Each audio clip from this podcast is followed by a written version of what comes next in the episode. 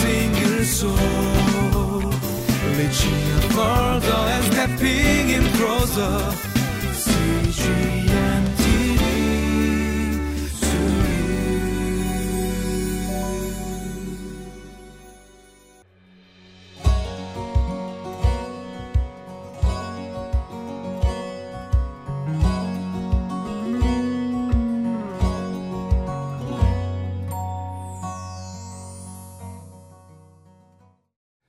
Hi, I'm John Smizer. It's good to be with you today and uh, continue our uh, journey through the Gospel of John as we're looking at John chapter 6. Um, but just for a minute, I just have some uh, uh, phrases that I really, I really like. I like the idea of the kit and caboodle or lock, stock, and barrel.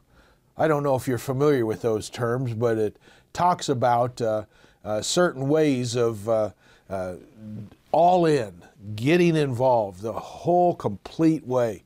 I remember my dad when he was teaching me about what lock, stock, and barrel was a, an old shotgun that my grandfather had used years ago out on the farm. And uh, my, my father, it was a double barrel, and he, he showed me what lock, stock, and barrel. Now, if you're not familiar with a double barrel shotgun, there's a piece up on the barrel that you, you can pull off and it'll drop down and set over here. And then at that point, you can open and the barrel then separates from the handle and the trigger.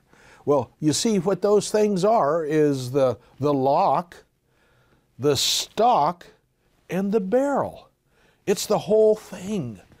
And that's what kit and caboodle means also. The idea that I have my kit, my little thing with all my tools and everything in it, and then uh, caboodle is all the, the, the other materials that I need my kit and my caboodle and my lock, stock, and barrel. That means the whole thing. And today we're going to see what the whole thing is about here when Jesus is encouraging the, the people to, to receive him in the way his Father has sent him.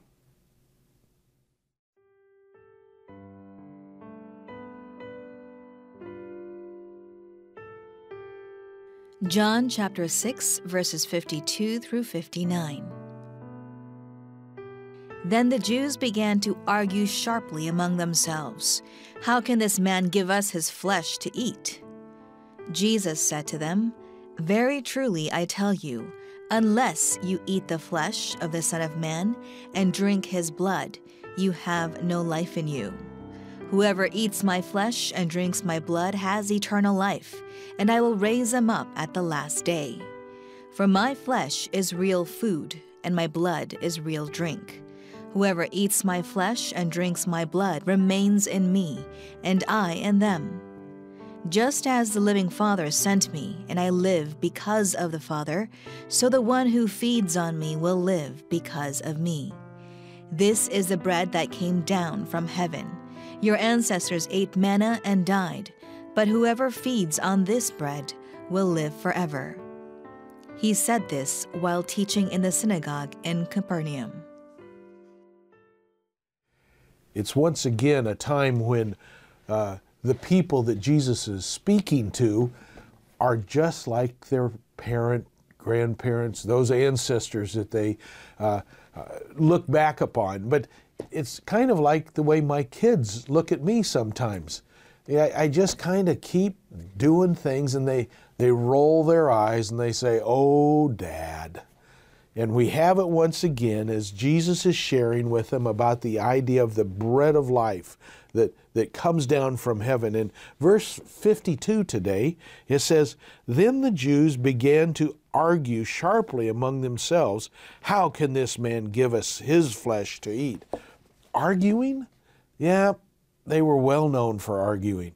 That was what was part of their lifestyle. That's what was part of everything that they did. Now, whereas yesterday Jesus simply said, Stop it, when they were grumbling, today, when he's looking at it, Jesus in verse 53 said, uh, To them, verily, true, very truly, I tell you, unless you eat the flesh of the Son of Man and drink his blood, you have no life in you. Now, that really causes someone to think about communion, the whole idea of the bread and the blood of Jesus, the importance of the flesh to, to consume it and, and to consume the blood, because that's what would give us salvation. And that's what communion is commemorating. But this is prior to that. So it's a it's something that Jesus is trying to teach them or share with them and, and get into their mind the idea that they need to accept Him wholeheartedly. The whole shebang, the lock, stock, and barrel, everything. They can't just have part of Jesus. They can't just look at the, the things that are physical and they can look at. No, Jesus is telling them, no, you need to take the whole thing. And when you do that, over here in verse 56, whoever eats my flesh and drinks my blood remains in me, and I in them. You can't just dip your toe in the swimming pool, you have to jump in. And so, in this way, Jesus is telling these folks that they can't just kind of uh, appreciate the feeding of the 5,000 or, or appreciate the miracles that they see. They've got to jump into the deep end. Because when you jump into the deep end here, what does he say? He, he says, um, Whoever eats and drinks my blood remains in me, and I in them. There's two words here I want to touch base on. I want us to look at the idea of in Him. In Him is such a critical uh, phrase. In Jesus, in God. That whole idea through the whole New Testament is something as you study and grow. I would encourage you to consider the idea of what does in Him provide for us? What, is, what do we have when we're in Jesus. It's a great study, and I'm going to leave that for you to work on. Now, then the other word has to do remains. And, and that's the idea of not wandering off with every new thought, new theological idea, or any uh, popular uh, trend. No, remain in Jesus. He's the same yesterday, today, and forever. The truth of His love continues forever and ever. Some may say, hey, look over here. Look what we get for you here. But Jesus is the one who is truly the one who loves you and wants the very best for you. So when you have put all in, you're jumping into the deep end. These two key words remains in Jesus, in me, those are the things that are critical for our faith walk, our journey in the Lord. For because without that, we're going to be tossed here and there by every wind of doctrine. And James writes about that. Whenever it doesn't seem to make sense or there's chaos in my life, am I really focused on the Lord or Am I letting the circumstances around me influence my feelings? My feelings go up and down by my health or by the, the temperature or whatever else, but the truth of Jesus Christ, the truth that God sent His only begotten Son so that I might have life more abundantly, so that as the bread of life, as the provision for my salvation, the whole thing makes me a new creation.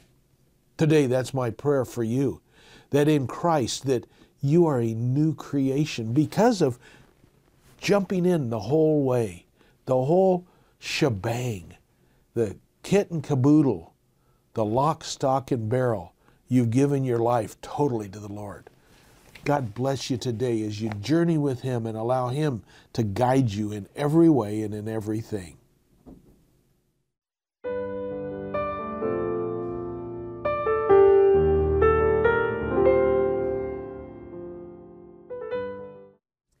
I remember when warning labels came out. Years ago, when I was a, a young 20 year old, I remember when the Surgeon General put his warning label on uh, cigarettes. And uh, I remember warning labels, uh, you know, don't, don't put this plastic bag over your head. You could suffocate. I mean, give me a break. Warning labels, it's kind of like, well, of course. You know what's great is Jesus gives us a warning here at the very end at verse 58. This is the bread that came down from heaven. Your ancestors ate manna and died, but whoever feeds on this bread will live forever. Warning label, warning label. If you're not in the whole way, if you just want to just journey and let God provide miracles in your life, but you're not going to give your full life to Him, warning, you're going to die. But whoever feeds on the bread will live forever. It's called eternal life. It's letting God lead in every part of your life. Pray with me, won't you?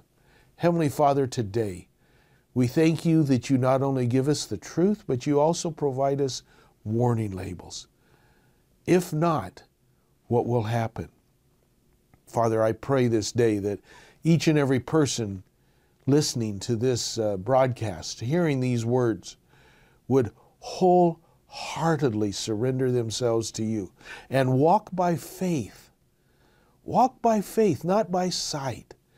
And Lord, I thank you and praise you for the mighty deeds you'll do in each of our lives how your provision and care will continually be there for us. In your precious name, amen. 이 프로그램은 시청자 여러분의 소중한 후원으로 제작됩니다.